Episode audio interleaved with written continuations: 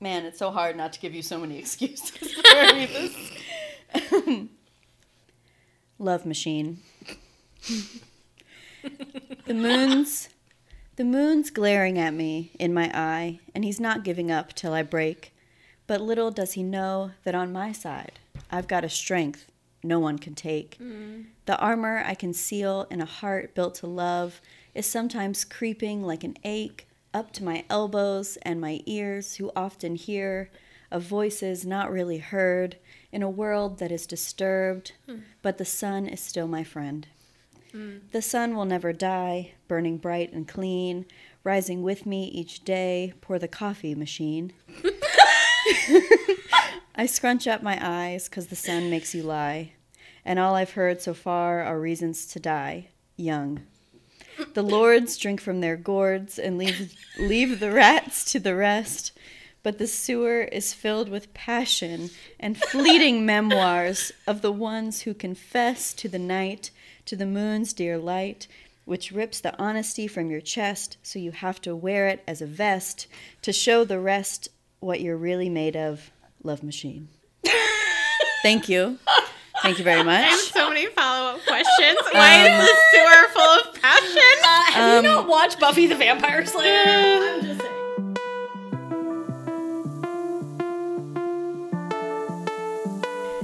I'm Stephanie, And I'm Bryn. Hey, I'm Erin.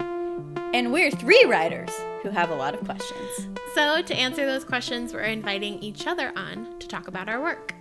and other stuff. Welcome to Shitty First Drafts. This is from my 2008 journal uh, trilogy. This is uh, volume one. Volume this was written on April 21st, 2008. And at the top of the page, I also wrote, Happy birthday, Iggy Pop, Robert Plant, and Tony Danza. Apparently, they were Truly. born on the 21st of April. Sure, yeah. When I think of the three greats of white men, Right. it's Yeah. truly. Well, this was like my everyday journal, so I was always like just. I think we were reading the newspaper in a class, and so I always like looked at whose birthday it was because they list that in the newspaper. Um, what is this newspaper? yeah. have you heard of newspapers? also, I like my "The sun will never die," but I hadn't learned enough science yet. Uh, ding ding, science. Yeah, a lot of strong claims you're making in there. yeah, I, I was also- really into like rhyming, like some mm-hmm. slant. There were some slant rhymes in there. Ooh, so fancy. Can we talk about the vest, though? Yeah. I think I was going for like a heart on the sleeve kind of thing, but apparently you mm. wear honesty as a vest. Look, Sure. hey, we all did that in the early 90s, but I'm pretty sure this was after that. Vests were really big. And you know what? I chose it because it rhymed. Best I chest rest. I feel that's yeah. a common choice. I also don't know where I got Love Machine from. I think I I think I never grew out of naming things after things that already existed because Yeah. in my brain I'm just thinking like I'm just a love machine. You know that song? I do not. Oh, it's a song. Ah, excellent. It's I like mean, I a believe disco. you, yeah. No, But- I don't even know. No, let's talk about the way that it ends. Can you read it one more time, but just with more gravitas? Um. Okay. Just I'll read just the last um couple lines. Yeah. Mm-mm. Uh, well, it's all one run-on sentence. Okay, so- we could just start in the middle. It's fine. The lords drink from their oh. gourds and leave the rats to the rest. Mm. But the sewer is filled with passion and fleeting memoirs of the ones who confess to the night, to the moon's dear light, mm. Oh, well. which rips the honesty from your chest. Sure. So you have to wear it that. like a vest mm. to show the rest what you're really made of. Love machine. I I that's how you sign off every email. if only, yeah, love machine, Stephanie. Um, I remember writing this. I remember being. I remember it was nighttime. I what was state of seventeen. mind were you? Was this is this like a like you were in love or like what what? No, I think I was just like I think I was just writing to write. Mm-hmm. I mean, I was definitely dramatic. Uh, my um, high school boyfriend had just broken up with me like two weeks before. Okay, I don't think it's specifically Love about machine. that breakup. Love machine. um, but I think I was just like I'm gonna write, and I just did like free Yeah. association, kind of like wrote my way through it. It was nighttime. I was really into the moon. Sure. Mm, yeah. Um, Weren't we all? and I remember I was on my bedroom floor and yeah, I think I remember sharing it with a friend and they'd be like, "Oh, that's really cool." So cool. But Did you get yeah, snap about it? Uh, probably not. I, I think I must have typed it at some point, but I have no idea what became of that because I don't know how else I would have showed it to anyone. Um, maybe I made it like a MySpace blog. I'm not It's gonna lie. possible. If we get you a beret and a bass player, Yeah. I'd be Some bongo drums. Mhm. Yeah, Yep, it could yep. be in like the '90s um, coffee shop, Oh yeah. Mm-hmm. Uh huh. Uh-huh. For sure. drinking a cappuccino at 10:30 at night, getting snaps. Yeah. Can All you, the white can people you read there. us a couple of lines from your to-do list on the other page?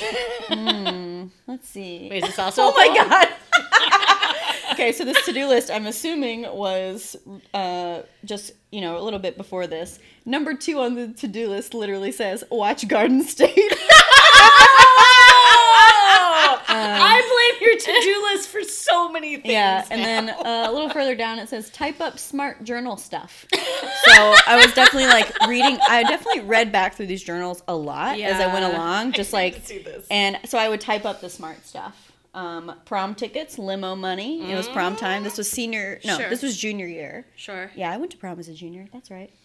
I went to prom as a sophomore, junior, and senior. Oh damn! too, except that I graduated early, so I can. All right. Wow. Well, Prom shoes.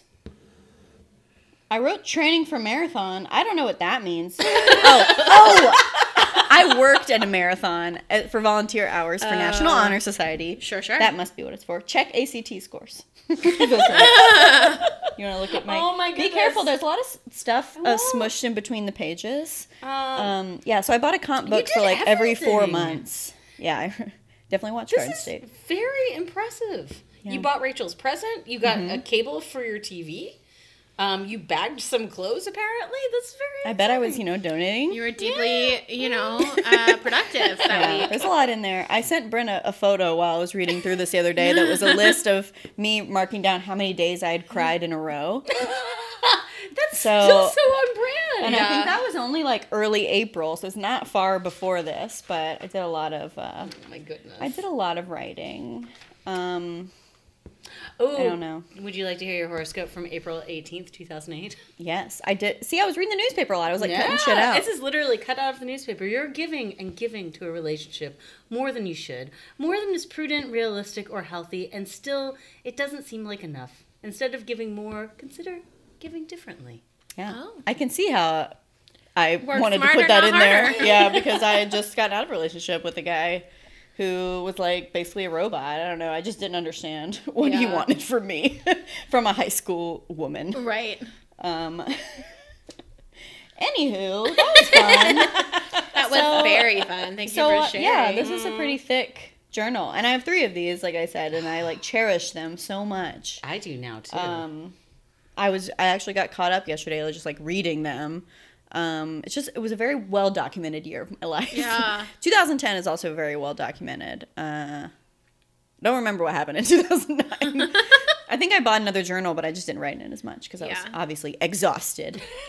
yeah. Um, Well, and but I don't know. your senior year too. so but I also been really like busy I probably. cherish yeah I cherish these journals like so much and I always wish that I could go back to doing that and like I always want to just because I thought like I don't know I think I might have peaked in high school like I, well, I mean, well, just, like- wearing it like a vest. yeah well You're I just mean on your like chest. truly I just mean I and was gourds, baby. writing I was just like seeing my own thoughts on paper more than any other time in my life which I Yeah. which helped me a ton I think and I just don't do that anymore which I should I mean, I don't know that it's a should. If you want to, great. Um, Yeah. But, it, but it's not like you shouldn't feel beholden to doing yeah it. Yeah, I just like it and i like having these like physical Yeah. um like something to show for it They're like little time capsules. Yeah. Yeah.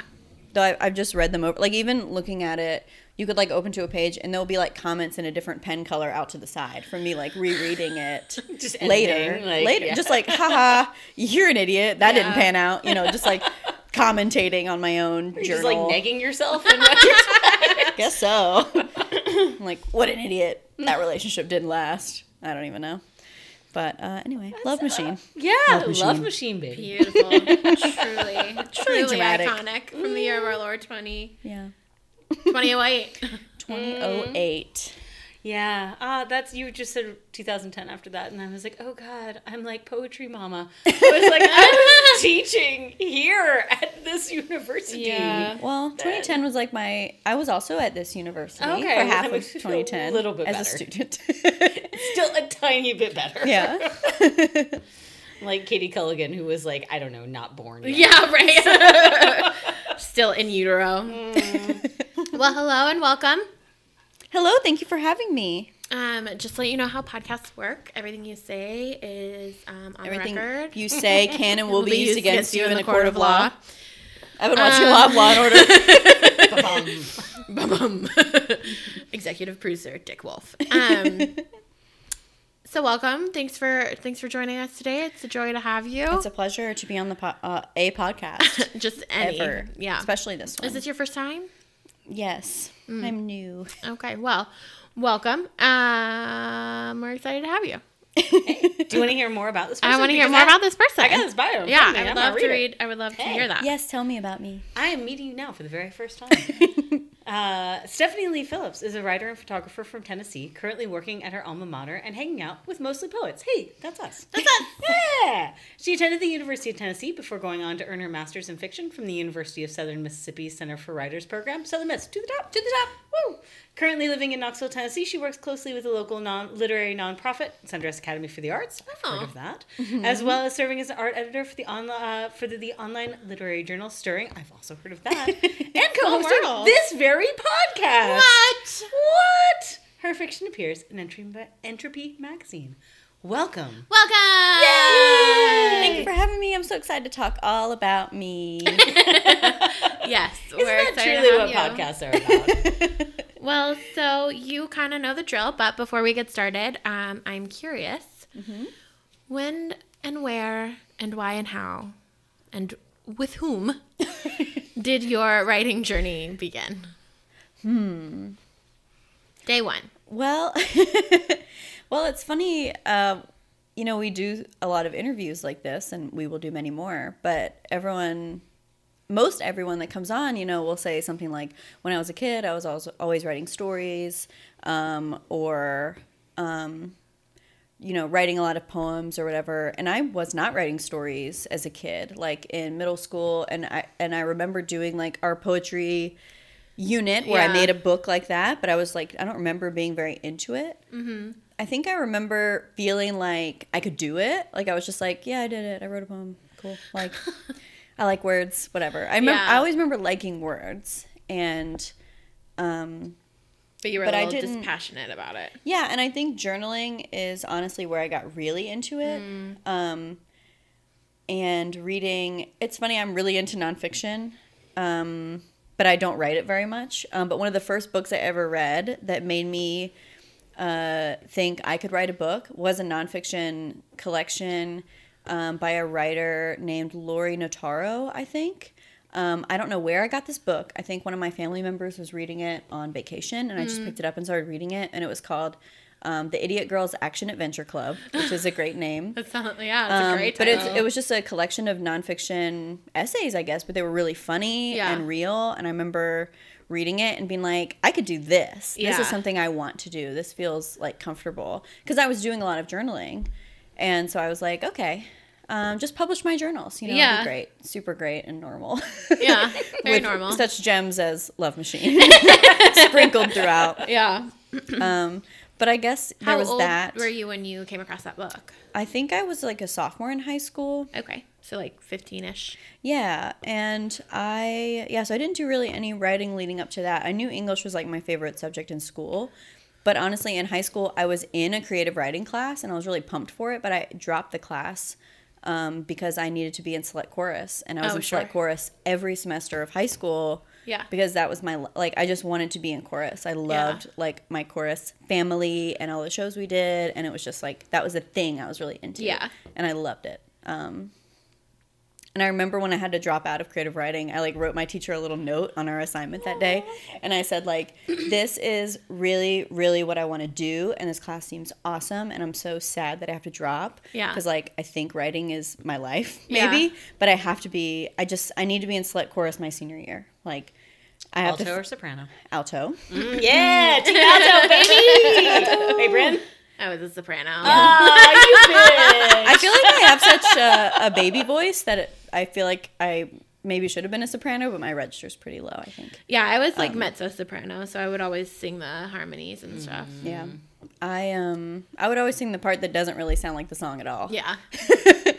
Altos. That's the best part. Yeah, yeah. Yeah. But yeah, so I was just like very dedicated to that um, instead. um, and then my junior year, I took AP English, Mm-hmm. and that class changed my life truly. Uh, and all my best friends were in it too, so we were all doing a lot of journaling and a lot of writing Mm-hmm. and being obsessed with books at the same time, which was fun. Did you come into college being like, gonna be a writer, yo? Uh, no. um, I was also really into photography. Um, so when I was a freshman in college, I went in as a photojournalism major um, in, at Western Kentucky, which has a huge um, photojournalism program that's like na- nationally renowned. Yeah. Um, so it's pretty cutthroat, and um, everyone told that to me all the time. They're like, "It's pretty cutthroat," but like once you're in, you're in, and we have parties and Yeah. we have PJ parties and stuff. Like PJ is in photojournalism. Yeah. Oh. That's not nearly as much fun. I know. I was like, Sweet. Um, but I was like, but the guy who kept telling me about all this was like really creepy, and I was like, I don't want to go to your party. yeah. um, but anyway, I ended up failing my. Well, I got a D in my photojournalism class, and it really sucked, and it hit me super hard because when I was taking photojournalism, it felt like like what I wanted. Like it was more than anything like my dream. Like learning all that stuff, I was like so jazzed about it. Um, and I remember writing in my journal like this this is it. Like I found my people. Like Yeah. I love this. And but I because I was into like the journalistic aspect of it, the people, the stories, the Yeah. candid shots, or like the challenge of it all.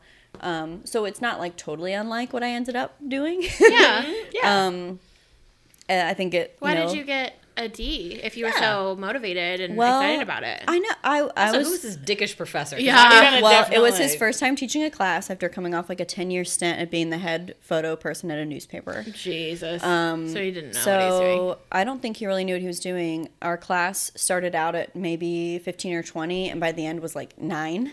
Wow. So like a ton of people dropped, and some people were just like opening their camera on the first day of school, and like I had already been shooting with my professional level camera for like two years. I just didn't know how to shoot in manual, but we learned that in class. Yeah.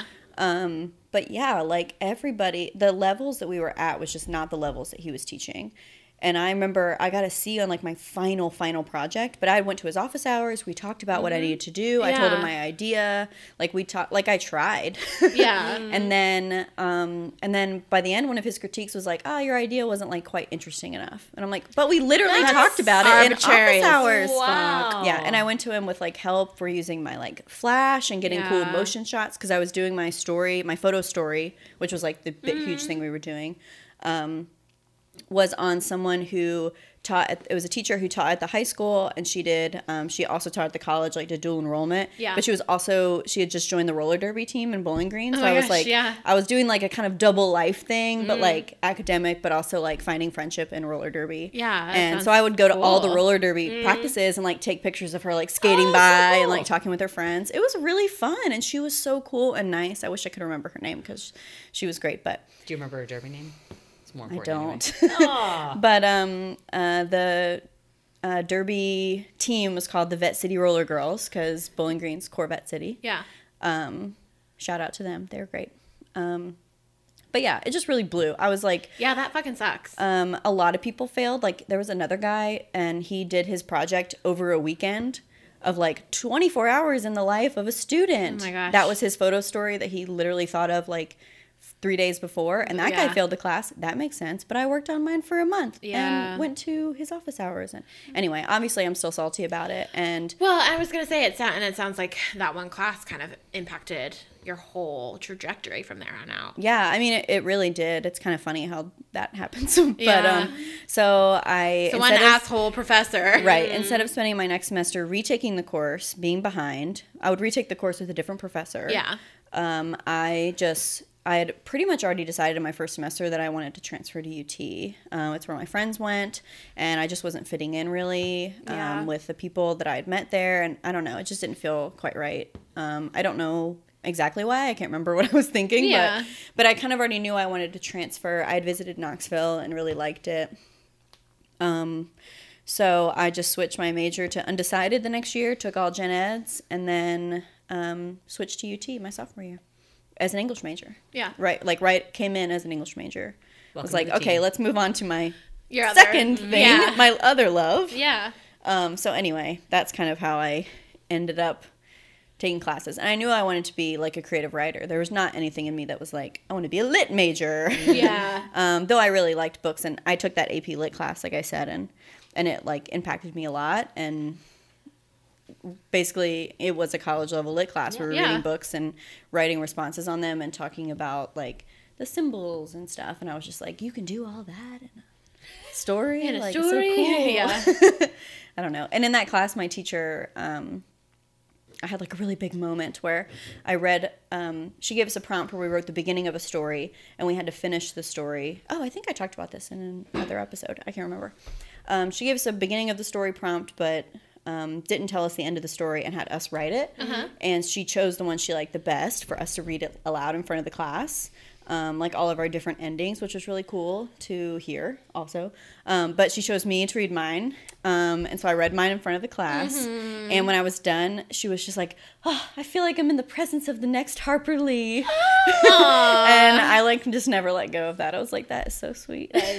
Super sweet. I was like, oh, I'm such a good writer. Oh my I, God. I think there's so many of those moments like that define us like that. I remember, uh, you know, in like ninth grade, like everybody had to write a sonnet, and I like spent all night like on my front porch, like like looking through the dictionary to figure out because I had a really strong Southern accent back then. Yeah. uh, trying to figure out what the appropriate place to- Syllabic. syllabic. Oh, I know yeah. because I was like, that's not how That's I know that's amazing. not how I'm reading it. Yeah. And uh, yeah, and then like she read mine, and that was my moment of like, I have arrived. Yeah. And like again, The thinking angel about sang. yeah, thinking about teachers who bring people up versus people Yeah. who bring people down. them down. And I think so many great writers get ripped down early. Yeah. And so many others when you could be doing that work to to bring them up. And I Yeah. don't I don't quite understand eh, whether writers or photographers or artists in general like why be a dick? Yeah. Right. So, like, I mean, if your dickishness has a process, like,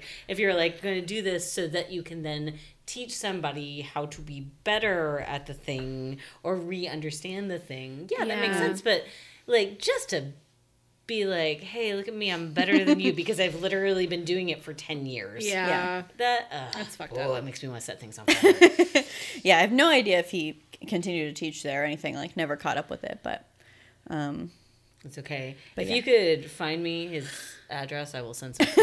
I have a lot of. he poo. actually took. um, this might be spilling some tea because maybe to look him up from this, but he actually had a famous photograph that went viral. I mean, as viral as things could have gone in like 2009. So not really. Um, but no, it was like a really famous photograph that I had seen before Mm-hmm. um, coming into his class. He took that photograph um, that is a bunch of little ducklings on a on the curb, and there's like a little duckling trying. To, there's like a black duckling or Oh, yeah. something trying to jump up on the curb that's like falling down or something. It's like a that one's different or trying to fall in line or something. It was used for like inspirational kind Yeah. of things. But he took that photo and published it in his newspaper. yeah. Erin's not having it. But but you know what photo I I'm just rip talking my about. eyeballs out. Yeah. Yeah. Look, I'll give you some inspirational cat hanging on a tree for you. Yeah, shit. hang in there. Yeah. God damn. so great. But yeah. So you came to UT. I came Yeah. to UT to hang out with my friends. And then made more friends. And then I made more friends. I just I remember writing in my journal like um something stupid about like when I was at Western, I was like I was like Western is my home, but UT is my mistress or something like that because I just love visiting it so much. Um I mentioned I was reading in my journals a lot the past couple days, like looking for something to bring in and and I wrote something about my first trip to Knoxville. And it was like one trip to Knoxville. I went to um ah shit, now I have to remember. Um, like I'd gone to Barley's. I went to the cereal bar, R.I.P.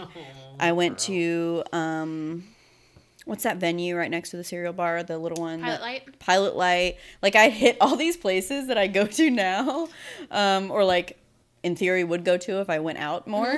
um, but I was just like, man, in one weekend I hit like all these major places. Main highlights, yeah. Yeah, main highlights of um, Knoxville. But yeah, I just fell in love with the city. Um, so when everyone moved away after they graduated college, everyone was like, "So you moving home after college?" And I was like, "Fuck no! Like this I like is it my city. Yeah. Like this is the city where I'm an adult. There's no reason I want to go back home." And Yeah. yeah, Well, and continuing in this in this narrative train of thought. So, what was Mm-hmm. your first? What was your first workshop? Like, did you Mm. like? Were you like?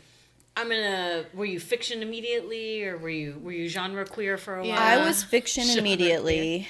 Um, my first fiction class at UT, I think, was in my first semester there. It was intro to fiction, so it was like 200 level. It wasn't Yeah. in like the so it wasn't a full workshop class. We did a lot of reading the first Yeah. half, um, and so we read a lot, and I did feel that feeling again, like. This is where I meant to be. Like, this is so cool. I'm having a fun time. Yeah. I almost brought in some of my stories from that class, but we'll have to save that for another episode where Yeah. where I go full fiction on your ass, but I didn't feel like I could do that this time. But anyway, uh, so she had us write like a one page story assignment as like our first thing, like in the first week. Um, and I remember like being stressed out but having a lot of fun with Yeah. that. And and then I wrote um, a very dramatic story. Um, see, I also think I talked about this in the other episode with Meg, but anyway. Well, that's okay. We can cut it out of Meg's episode. Yeah. um, I wrote a story about. Um, it was really dramatic, and it like began with some scientific explanation of fog. um, this is where the Chuck Palahniuk comes in. I in. was gonna say um, because he did a lot of like like asides. Yes. Um, and would like explain things. Um, I was also reading a ton of graphic novels in high school, and they, at least the ones I was reading, tended to do that too. On like the chapter breaks, it would be like list of like I don't know in um, the Watchmen. There's like a whole insert between one of the chapters that's like species of owls or something, and I was like, this is cool. Yeah. Um, but I was into that kind of like mix. So I, it was like the history of fog. And it was like a woman driving home at night, and she almost hit someone walking on the side of the road, and that person like is wearing a hood, and it's raining, and, and she was like, "Ooh, that person gave me the creeps." I saw that Sarah Michelle Gellar movie. Um, but she was like, "Ooh, that person gave me the creeps." But then like that person needed help later in the story. It was kind of. I also really liked the movie Crash, so it was like, Yeah. so Wait, was the sexy one or the racist one? the racist one. Ah, okay. I thought it was great. um, I don't know. I haven't watched it in a lot of Everyone's years. Is it racist. That's pretty much the thing. It's yeah. racist, yeah. Um, is like, don't be racist because that person might have to save your life and you'll be embarrassed. In conclusion, Oscar, please. So, yeah, it did. Yeah. Win, it did win the Oscar, It didn't did, it? Best yes, Picture. yeah. So it was kind of one of those like uh, intermingled story kind of things, and I, I honestly don't remember how it went over in workshop. I remember people were confused, like, why the fuck are we talking about fog? Um, I also had an aside about tears, like everyone's tears are made of the same chemicals, like. Deep. And if you're sad, there's like a different kind of chemical that comes out. Wait, is I that don't actually know. true? I think so. I think I researched it. I'm gonna need fact checking. okay. Because if it's true, I'm gonna write a poem about it. I write a fucking poem about it. For some reason, I think that I that I learned that from a movie, so it's probably not true. Like I'm Mm. thinking Meg Ryan was there, but I can't remember. Yeah, that is definitely Not, not, a true. source. So Damn. I'm gonna need some peer reviewed shit. Yeah, I'm gonna need. Um, yeah. Also, that story was called Tuesday. Oh. When I when I turned it into workshop, I um broke it. I like page broke it to halfway down, and then I put the title really big, like Sure. it was a, a beginning of a chapter in Yeah. a book. Yeah. Um, and then my teacher was like, "You don't need to do this." You're like, but the aesthetics. Mm-hmm. Doesn't doesn't it look like it's published? It's again, Yeah. it's poets putting And- in a Garamond. Yeah, Yeah, literally. And I it's think done I, now. I, I, think put I did the in. thing where the first word was in all Ah, caps. You know, like I was really Make shooting it a little for it. like the one letter is a mm-hmm. little bit Yeah. bigger. Yeah. the Yeah. T and Once the. upon a time. Yeah. yeah. Mm-hmm. So you, so uh, basically, you were just like, you're just like really excited about writing, and so you continued on that path through college. Yeah, I remember when I was a freshman in college, I read um, Bobbie Ann Mason's um, shoot. What's her like highly anthologized story? Um, it's called Shiloh. Um, and I was like obsessed with it. Yeah. I don't know. I just thought it was great, and she did a lot of cool stuff in that story. And I just I was like I think my teacher was talking about. There's a line at the beginning where they're talking about like the dust ruffle for their bed. I don't know if you're familiar with this story at all, but it's like a husband and wife. The husband's kind of a slacker. Um, they're basically on their way to getting a divorce, basically, because Yeah. they can't have children. They're not happy. The husband got in an accident and just got addicted to like smoking weed and laying on the couch. And so they go on a trip um, at her mother in law's suggestion. But her mother, and then there's like a whole thing where um, her mother in law bought them a bed skirt for their bed. And the husband's like, why do we need a bed skirt? It's stupid. But then, like, it becomes like a metaphor for like the things they're hiding away, like in their marriage. I don't know. Yeah. There, there was just like there were a lot of layers to it that I was like, okay, cool, it's a story. But then once we started breaking it down, I was like, this is cool. yeah. Like I just was so into. I was just really into that, and like when I first started learning about how you can, um, you know, you can use things around the character or how the Yeah. character describes the world as a way to help the reader learned about the character. Yeah. Like if they say, "Oh, it, that reminds me of a truck," versus, "Oh, that reminds me of uh, I don't even know something more highfalutin." Yeah. you know, A nicer truck. a nicer truck, a Tesla truck. No, A Maserati. um. Anyway, does that answer But yeah, question? no, don't I do- I- I, I- just got obsessed with that. Yeah. basically. And I remember, I mean, I think everybody has like some of those stories. Like I remember being really impacted by that um Jhumpa Lahiri story from Interpreter of Maladies. The first one? The first one in Yeah. Interpreter of Maladies about the couple. Oh, yeah. Oh, and just God, being so fucked up by that story. Uh-huh. And Yeah. it just is like because there's so much that's not said, Mm. but you're getting the story there anyway, and then like and you like really feel for both characters, you see both sides, and it just is so complex. Yeah. And I remember just being like, Ooh, I need to read that. That sounds like my fucking it's good. I have that book. You in grad school i got really sure. obsessed with um divorce stories wonder why You But, yeah, um, you should read it. there's It's one really called um poor devils by charles baxter that i read a ton and wrote a, a paper about Mm-hmm. and it's like the same like that they're like cleaning out their house and also there's a story by Lorrie Moore called paper losses Mm-hmm. it's about like a couple who gets a divorce but they still live in the same house and they had already booked a cruise or something so they go on a cruise. Oh gosh, it's yeah. amazing and uncomfortable and sad but Yeah. that's like this that's my shit I was gonna say that's your jam. um. So okay. So college just kind of like you fell in love with things, but what made you then go on to go to grad school? Um Erin elizabeth smith I don't know who that bitch is. So Who that bitch? Actually, uh, she sounds cool. Erin became very approachable approachable to me when I was in line to go into a bar with my brother-in-law and sister, and Erin turned around and said, "Hey, I know that bitch." to me, and that was the first time I had seen her since I had taken her class. And I I was was like, also very drunk. "Yeah, it was uh, it was game day, baby." Yeah, and I was tailgating in the Papa John's parking lot. Yeah, like, uh, Sure, sure. So wait, you were at Cool Beans then? Yes, we I were, in Yeah. line, we were in line at Cool Beans. I'm a grown up. I'm a doctor grown up. Amazing. That's Doctor Bitch to you. Doctor bitch, if you're nasty.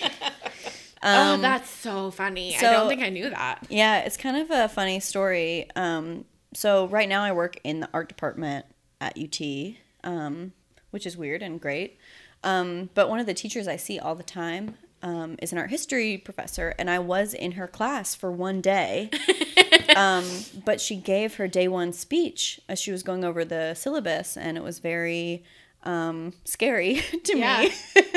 and I was really interested in the class. It was um, African American art history. That's Like I was like Yeah. very excited about it. Um, I think I would have loved it and done well, but she's just was just very intense and was talking about how we were going to do drafts of our papers, and that scared me because I was just like, I want to turn in my paper and be done with it. Yeah. um, then she, I think what really drove it home for me was that she was talking about all of us going on a field trip to the Frist. Um, and the Frist is a museum that's three hours away. And I was like, I do not want to go on a field. trip. I was like looking around, like I want to be in a 15 passenger van with Yeah. you folks. I'm not into that. Um, and so I ended up looking for another class, and the class I picked up was Erin's poetry class. Um, and but it's funny because I got around this woman all the time, and I'm just like, "You helped me meet my best friend." but like, she changed the trajectory of my life with her scary speech. Um, truly, um, which I think is just so funny. and so It did that photojournalism teacher. Yeah. Um, but but yeah, I was just like, yeah, I'll take a poetry class. Like, I'm pretty good at rhyming. I think I'll knock this out of the park. You know, and I had, was like, no rhyming. I had Love Machine behind me at that time, and and You're right. You just put that in for yeah, the first and I wrote, Yeah. I wrote, I did write a lot in high school, but I called them songs because I really wanted to be a musician. Sure. Um, sort of. I was like playing guitar and singing, and I had a ukulele that I was really into playing and singing, and um, I had had yeah, I was just trying to be Zooey Deschanel, and I Got had the hair. I had some heartbreak Yeah. um, in high school that I just wrote about a lot. Yeah. so and songs was the medium that you knew. yeah, and a guy who I was like totally in love with in high school was a musician and like Oh, wrote a song for me.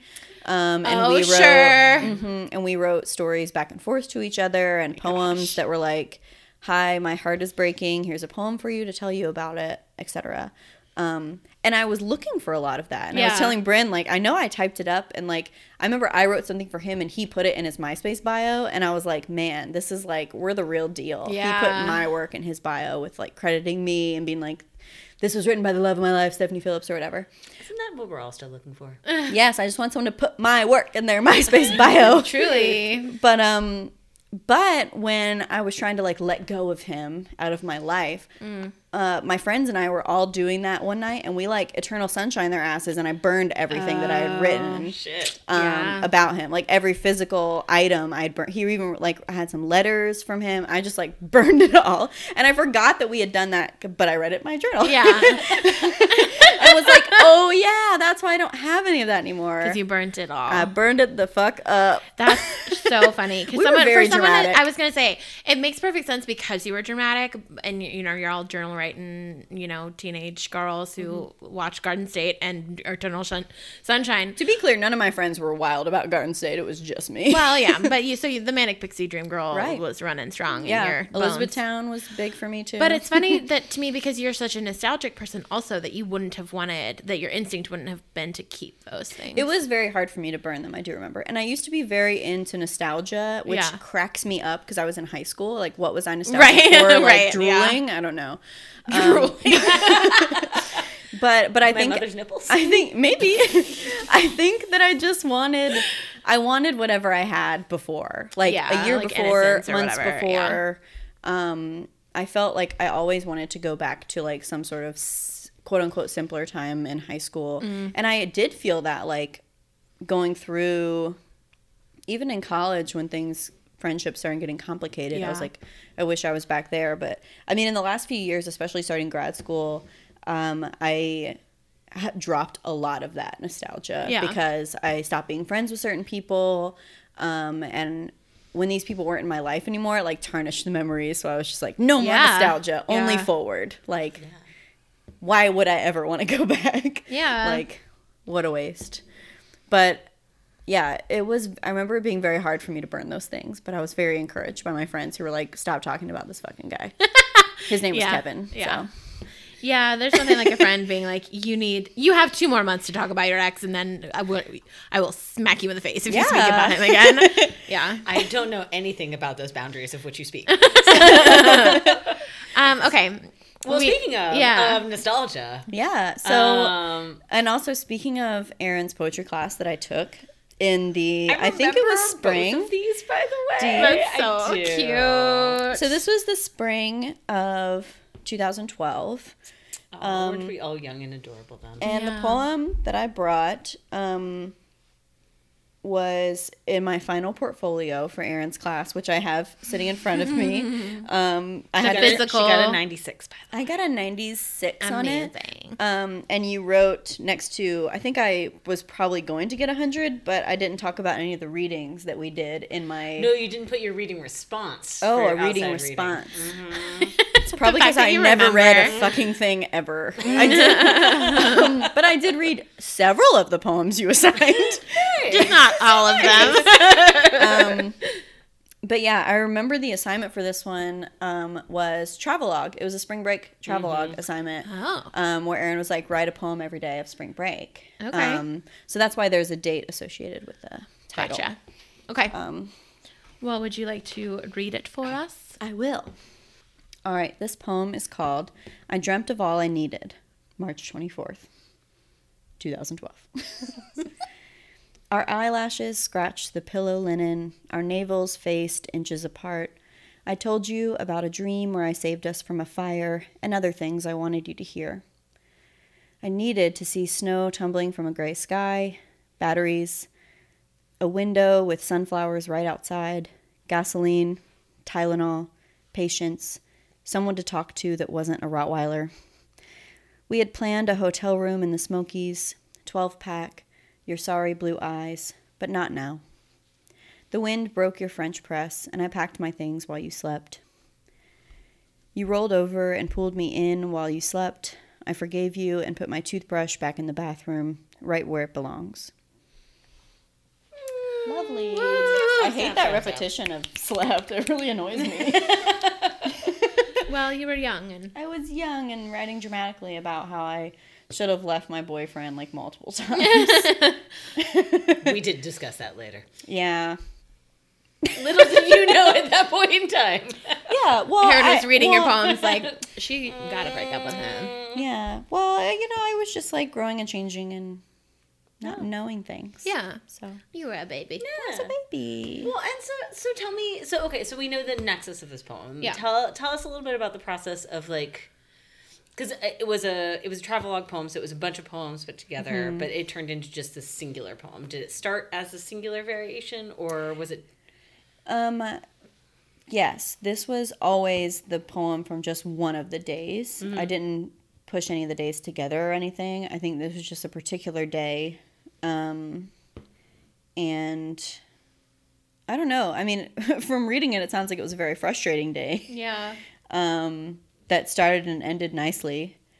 Um, I don't know. Like I remember writing it and trying to make a list because I liked poems that we were reading that had interesting list and like unique. And I don't think it was as good. I mean, I guess I can flip back in my portfolio and look at the first version because Erin made us turn in four versions of every poem.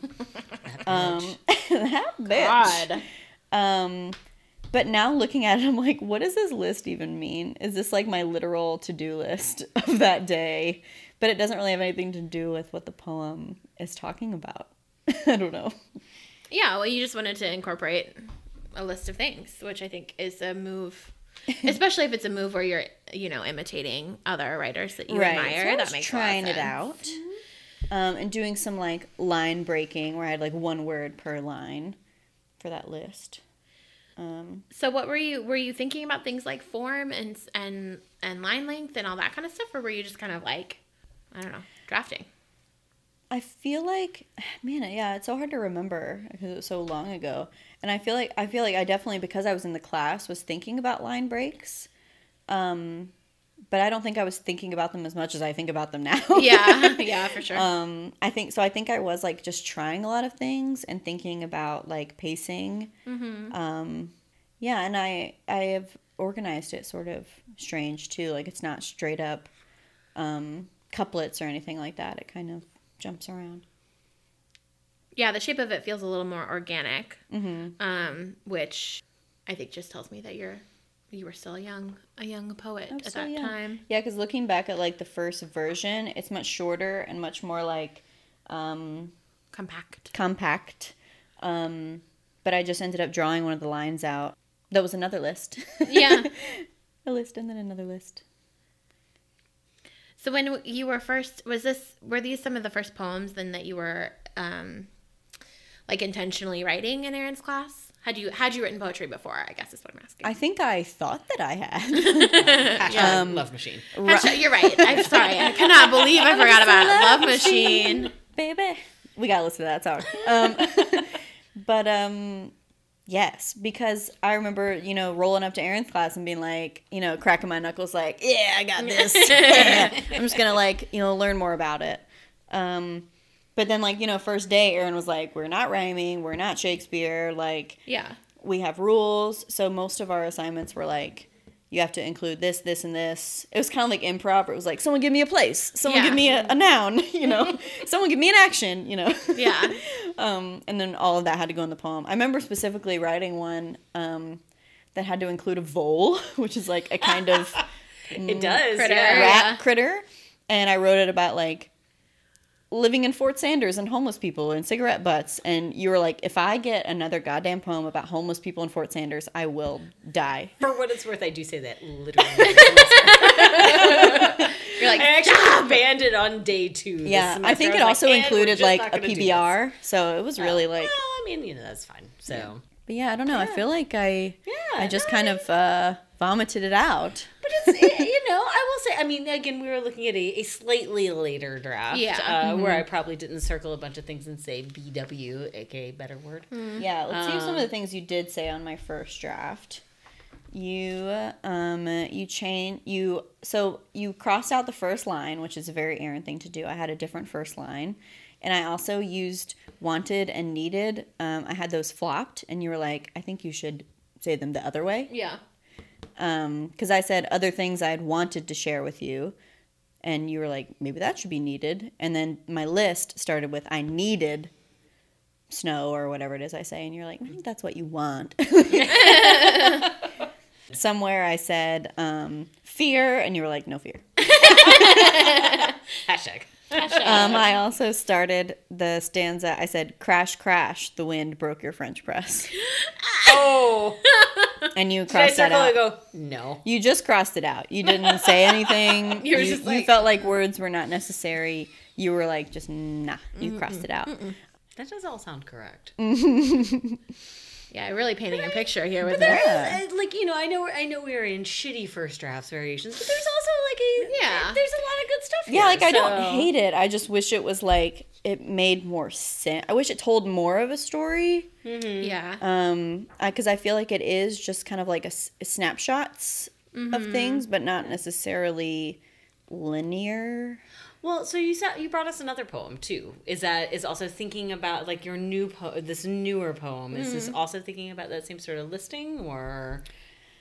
Yeah, I think I'm always interested in list, but I think as I've read more poetry and written more poetry that I I'm understanding more of how to use it as a tool or a device than before when I was just like, what kind of random things can I grab in here that will make it unique? Yeah. Um, instead of like, what things can I bring in that will make it you know hard hitting or will make it help help me tell the story? Mm-hmm. And i think this to me reads more like i don't know like i probably needed to get gas. I wish i lived in a different apartment. I mean but all these things are i guess normal and Yeah. or, or like pertinent to how i was feeling. But there's not really context for them. right right.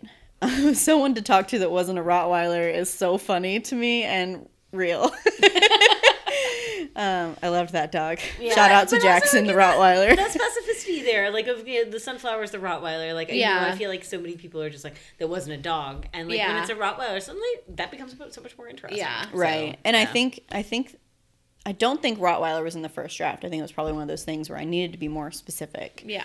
because you're like are you just walking around talking to dogs on the street like do you have you have trouble making friends but this is a more specific dog Yeah. So let's talk about new variations or uh, the other iteration. Um, do you want, or do you want, do you have more? Do you want to? no i think that's all that's going to come out of the poetry uh, 363 portfolio I wanna look at it. which i titled um, using my typewriter Oh, you and taping it to the front of my folder I do because I was when that got bitch. that, and I was like, this is typewriter So extra. This is so extra. yep It's very cute. Yeah. yeah. Aw, I'm feeling all the feels. Sorry, Yeah, I'm getting I- nostalgic The here, memes. folks. Yeah. I read it. I mean, I mm-hmm. read it all last night and today, and was feeling the feels too. Like I remember, I just cute. remember where I was. I mean, a lot of college I was in a relationship, so like just remembering how long I was in that relationship and and the different moments, different seasons of it. Yeah. Um, so this was like a very specific season to me. Like I can see that apartment clear as day. Feel my frustrations from that time clear as day. Like it's just so interesting because maybe not all that's on the page, you know, but I remember like where I was writing Mm-hmm. Yeah. it or where I was like, um, Yeah, but it's sort of like what we talked about um, the other day with Atticus, where it's like you, even if the poem, e- even if it's only for you, it evokes some kind of memory and some kind of emotion. And right. I'm glad I wrote them Special, yeah. because I got a 96, but also, um, because it like I think that was one of the first times because I was so focused on stories. I wasn't really using stories as an outlet, which I think I've kind of figured out how to do now to use other people's experiences in fiction as my personal outlet. Um, but I di- I wasn't doing that then. I was just like, what kind of weird, cool story can I tell? Yeah. Oh, with poetry, I can write about how I'm feeling, or like, Yeah. So I was really using it, and and I always have like, I think I could write a persona poem, and I think I might be um, good at it because I like to write fiction. Um, You do have a master's degree in that. yeah, and I guess I have plenty of time to try that out. But they're so separated in my brain because I use I use poetry and have used poetry as a personal outlet um, for so long, and so I think that class was like the first time I started doing that. Yeah. Um, so I did really like that. Yeah. What's that Sylvia Plath quote? Or like she's like, I want to say things in as few words as possible, or something. I don't know.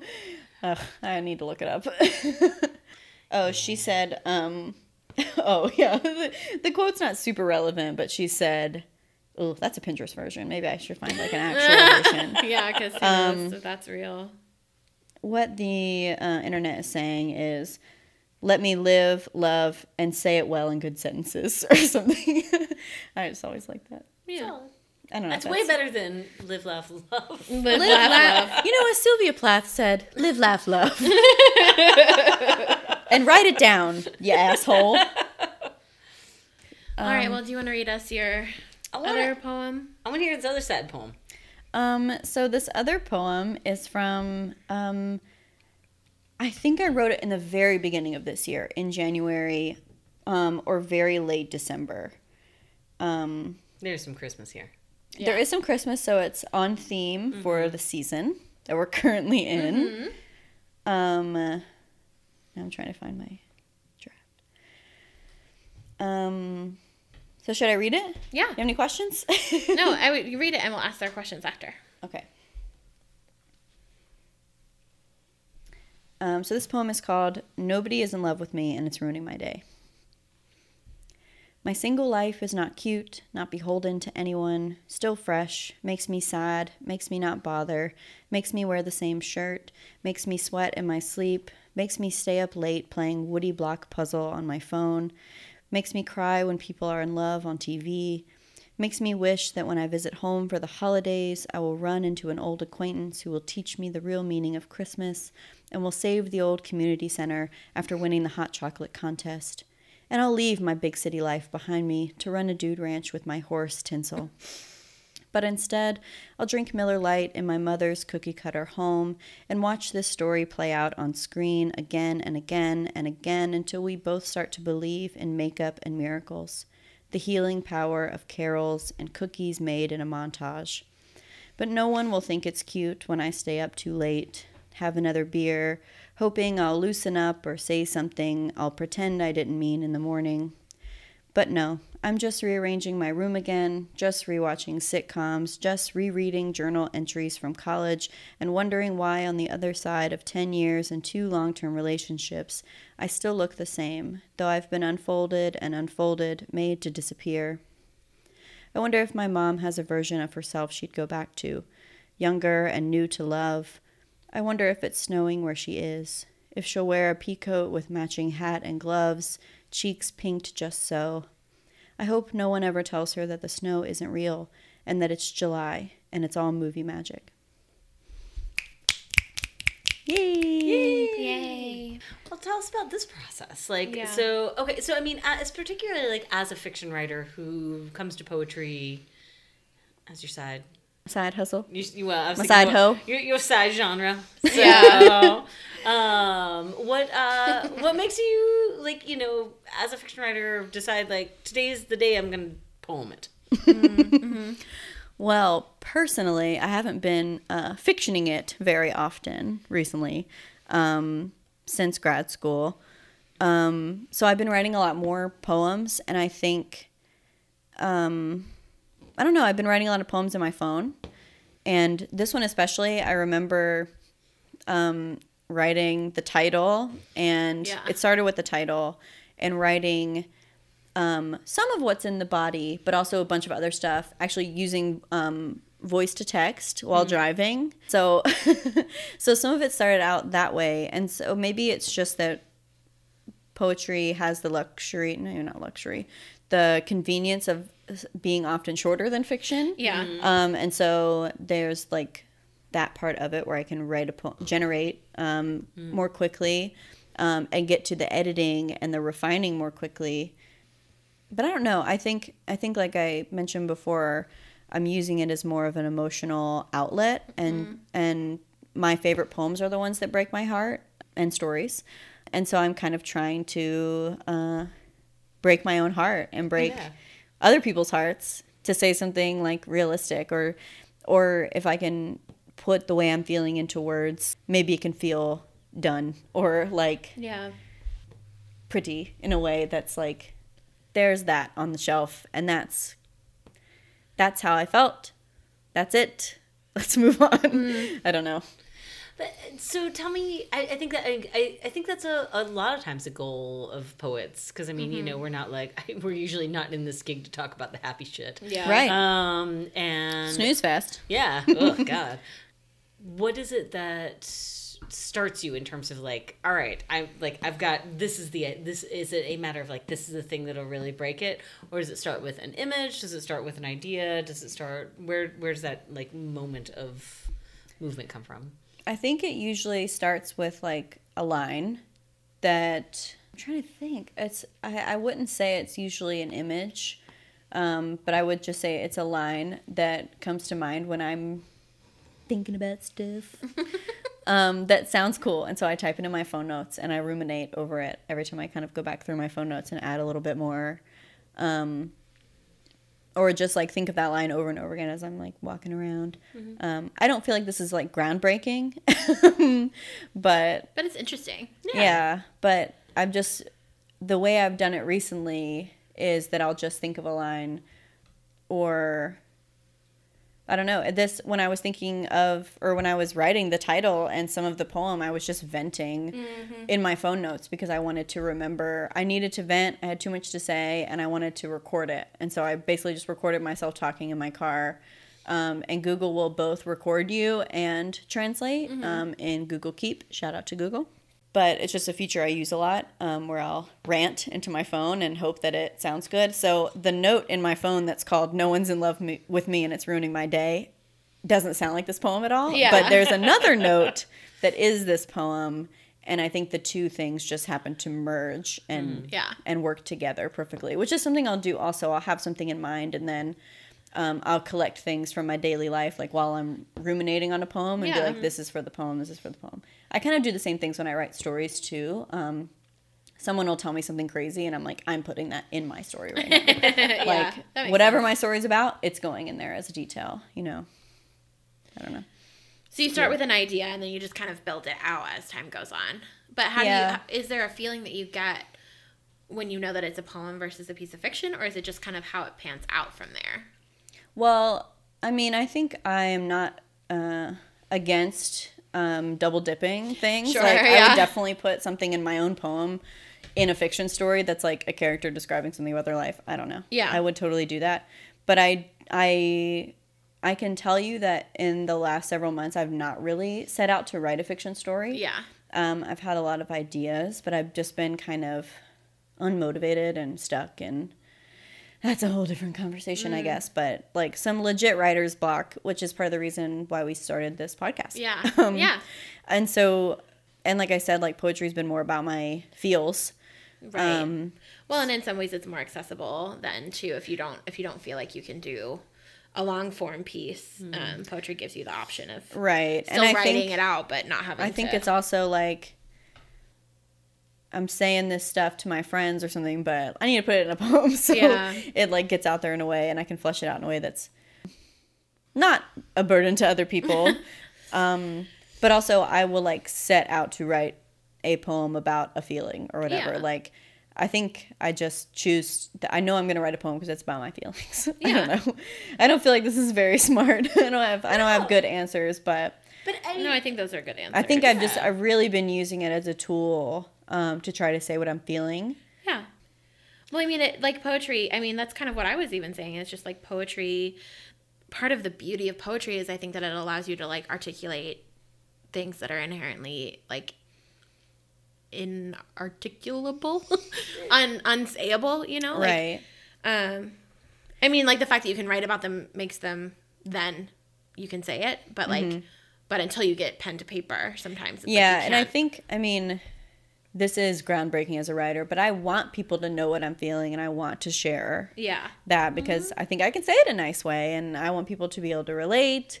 But more, I mean, even more than that, in a selfish way, I just want people to know and I want people to be like, I get that. And Yeah. So maybe writing to be understood. Yeah. Um, but also in this poem, I know I was like trying to be funny and Yeah. like a little, a little funny. Um, Yeah, no, And I feel like I'm funny in real life, but my poems are often very dramatic. Yeah.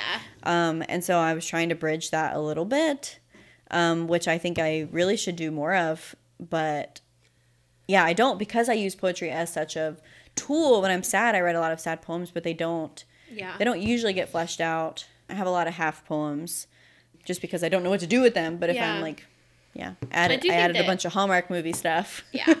Well, and this is something we've talked about a couple of times now, but I do think that there's something really beautiful and interesting in um, the poem or the piece that goes like that's like funny, funny heartbreak. You know, Right. Um, and so I do think that there's space for that for sure. Um, Oh, that's like my favorite space. Yeah. Like when my students pull that off, I'm like, yes, you have ascended. Yeah. Um, because I mean, that's a, those are always the poems that we talk about in class. It's like this thing that you're like, ha ha ha, I'm so enjoying this. oh, Oh, fuck.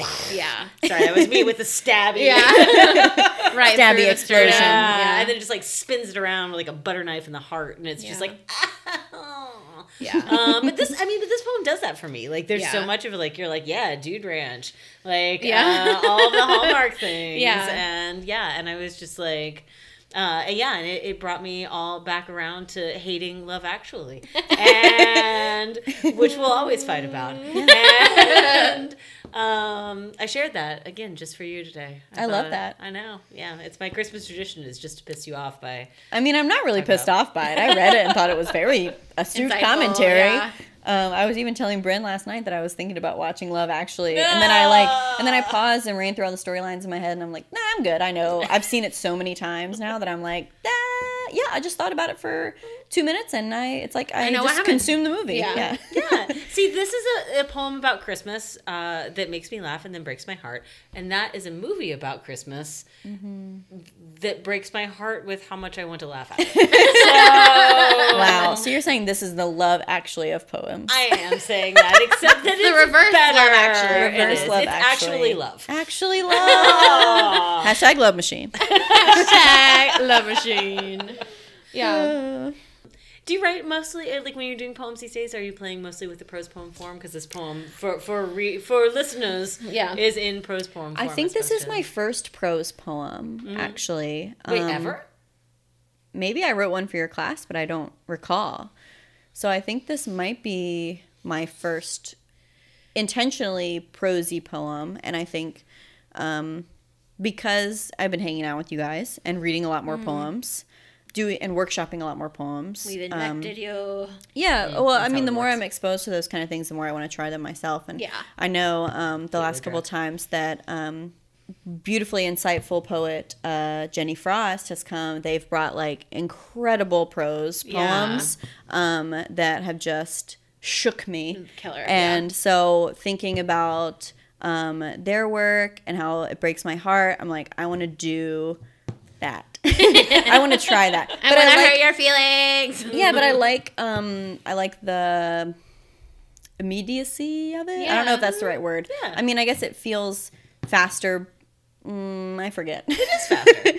it feel there's something to it that um like it has a substantial feeling on the page um that I like and I don't know. I feel like it gives you a little bit more freedom to be a bit more rambly, Yeah. Um, but in a way that works as a device. Yeah. Um, so that's what I tried to do. I think I succeeded. Yeah, I was gonna say definitely. I also definitely edited this poem this morning. um, and we'll submit it to a journal near you. Hey, if you edit a journal and you want to publish this poem, let me know. I've never had a poem plug. published. I mean, you can still send Love Machine out. You really. I feel like True. So okay, well, I will say I, I will fi- ask my final question, which has nothing Yeah. to do with your poem. Oh, But okay, so listeners, is this now hot seat? it is. Dun dun dun. um, hot seat. if you don't know, uh, Stephanie and I went to grad school in the same place, not at the same time, We did. and in Hattiesburg, Mississippi. What is the thing that you miss most about the Burg? Hmm. I miss T Bone's iced coffee. Of course you say that. I miss um I kind of just miss the feeling of grad school, but also the feeling of the city. Um I've tried to describe this in poems before, but it's it's hard unless you've lived in the Gulf or lived in that area. But the feeling of being in like the coldest air conditioned room and then walking outside and just being consumed by this humidity, there's something wonderful about it um, that I just loved. Because I think it just felt like um, when you get to the beach or something when you're a kid and you drive like so many hours and you get out of the car and you can smell salt water and you get out of the car and just like the heat hits you after being in an air conditioning car and I always associated that with like being at the beach. Um, but I don't know it just like it was it's a feeling that I don't get here that like oppressing heat that I do miss that I liked. And sometimes I would wake up and open my door and it would smell like salt water and um, I don't know. Knowing the, the beach was an hour drive away an, an hour drive i never took. But you had the option. but i had the option and i meant to. We didn't really talk about grad school that much but it was a it was kind of a turbulent time for me but um but good. I also I golden much- eagles to the top. Whoop, well, first, every time I get into elevator, I say that uh, in my brain. Um, secondarily, uh, I totally get that. Like that that heat. Like when I try to explain that to people, they're like, "What are you talking about? That literally sounds like the worst thing." Ever. It feels like a hug It does. It's like going from like the cold tub in the sauna to like the really hot thing in the Uh-huh. sauna, and you're just like tight hot. Yeah. Oh, ah. Like I, yeah. I will do this sometimes in the summer where I'll get into my car and it will feel hot like a sauna and I'll just Mm-hmm. sit there for a minute without turning on the AC and be like, feels Mm-hmm. good. and Bryn's looking at me like I'm a psychopath. the last time we were at uh so we all went to a korean spa last year and the last time we were at jeju uh, i was literally talking to people in there and explaining each sauna room by what temperature car you were in that day. I was like, this is a late fall sitting in the car. Mm, yes, this is a full summer sitting in the car. So, yeah. Uh, that's great. It's true though. I don't know. It's just wonderful. Maybe it is that like sauna feeling, that oppressive heat. I don't know, but I loved it. I love that you guys love that, but you both sound insane. I will just let you know. I'm like, that sounds like the worst I feeling just in the love world. being warm. You too. Yeah. Just, just hold me, air. God, ugh, no. Nothing touch Hold me, me, ever. I do always feel like you could just lean into the air And and it it, might- would just it be like it hold you up. So Um, yeah. One of my favorite stories from living in Mississippi and going to USM happened like the first day I was there. Um, I was going to an orientation at the Writing Center 'cause that's where I was going to work, and it was in the library next to a Starbucks, which I was obviously thrilled about and spent much time in that Starbucks. Um, but the first day I was there, I was just kind of sitting in the Starbucks, probably like just trying to get a handle handle on how much I was sweating because it was like my first day there. My body did not adjust well at first. Um, like I remember feeling nauseous by looking at my sweaters in the closet, like, and then walking into the library and seeing like people wearing cardigans in August, and I was just like, how? Um, but at, at any rate, I was just sitting in the Starbucks, like cooling down, and probably sipping an iced coffee because I didn't know about T bones yet and someone there's a guy who worked at the Starbucks who was really animated and fun, and someone came up and asked for a coffee, and he said, "Do you need any room in the coffee?" And the guy said, "No," and he said, "To the top." and I was like, "This is great. I love it here." oh, Hattiesburg. Golden Eagles, baby.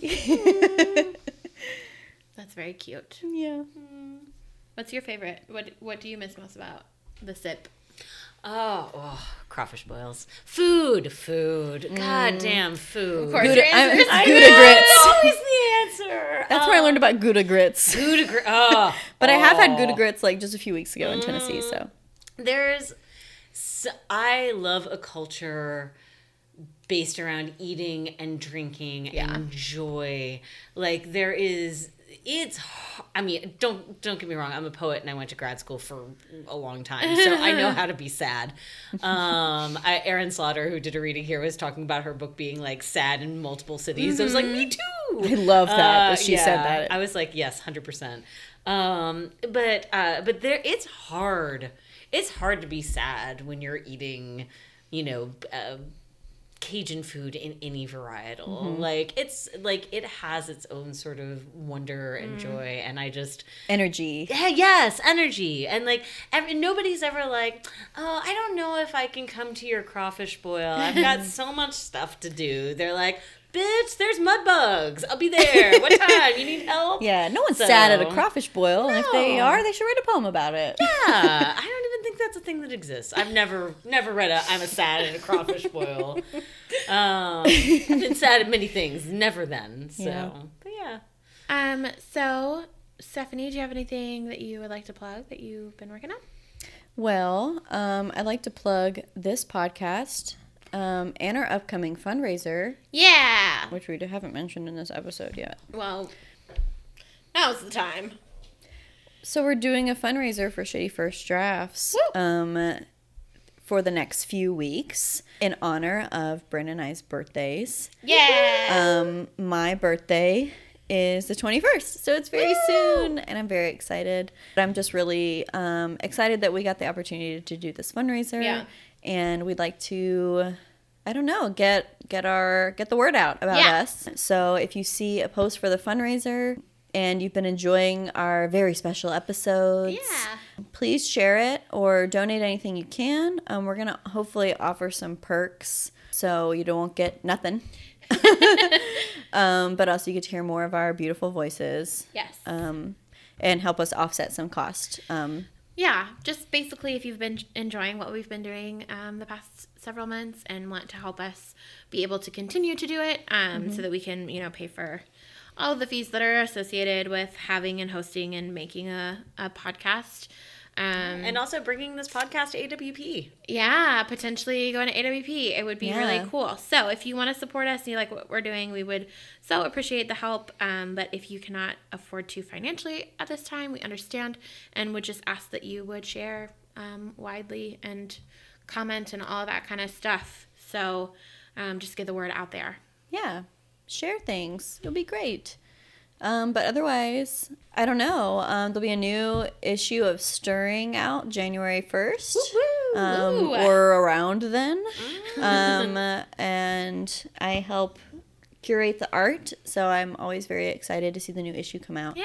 Um, right now, the 30th anniversary. 20th. 20th. God, I'm not that old. Excuse, that, excuse me.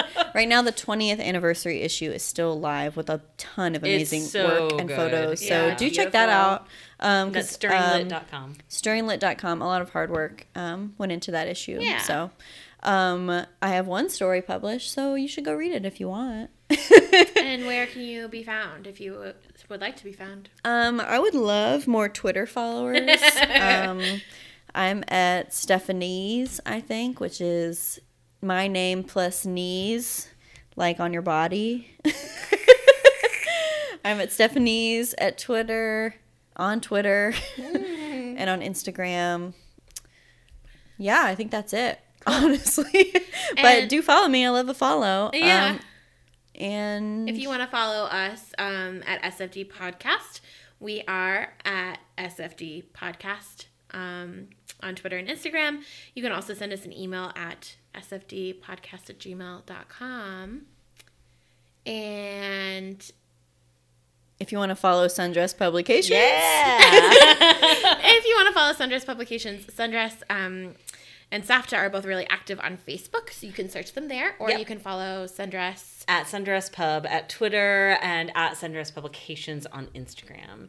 If you want to see what sort of animal I'm cutting up this week. uh, not live. Well, not mostly. Um, you, you can follow me at Sundress Erin uh, on Instagram, and you can listen to me uh, recap Lost. And uh, basically, it's a constant state of going, Walt! Yeah. into the universe. Uh, That's also at And like, Erin. what the f's up with that smoke monster? Uh, No one cares. I the know. end. hey, Yeah. don't spoil it for Joe. Erin, Erin, thank you so much for co-hosting and Yes, interviewing It was a me. joy. Thank Um, you. Thanks for signing up for my class. Yeah, it was great. Thanks for not being mad at me. For thanks for being super chill when I was late every day. Fun story about how you wrote a bunch of poems and I didn't give you a fucking D.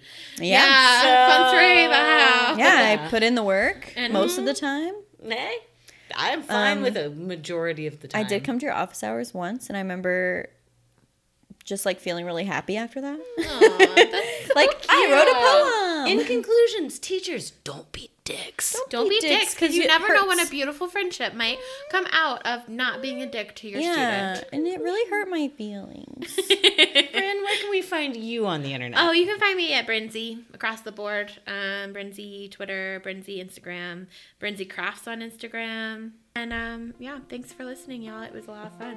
Thanks, guys. Bye. Bye. Also found this photo of me from ninth grade where I'm wearing Vans. I'm playing uh, Pokemon Yellow. Oh my god. Uh, I'm wearing a jacket from Delia's. I am at church No. in this picture.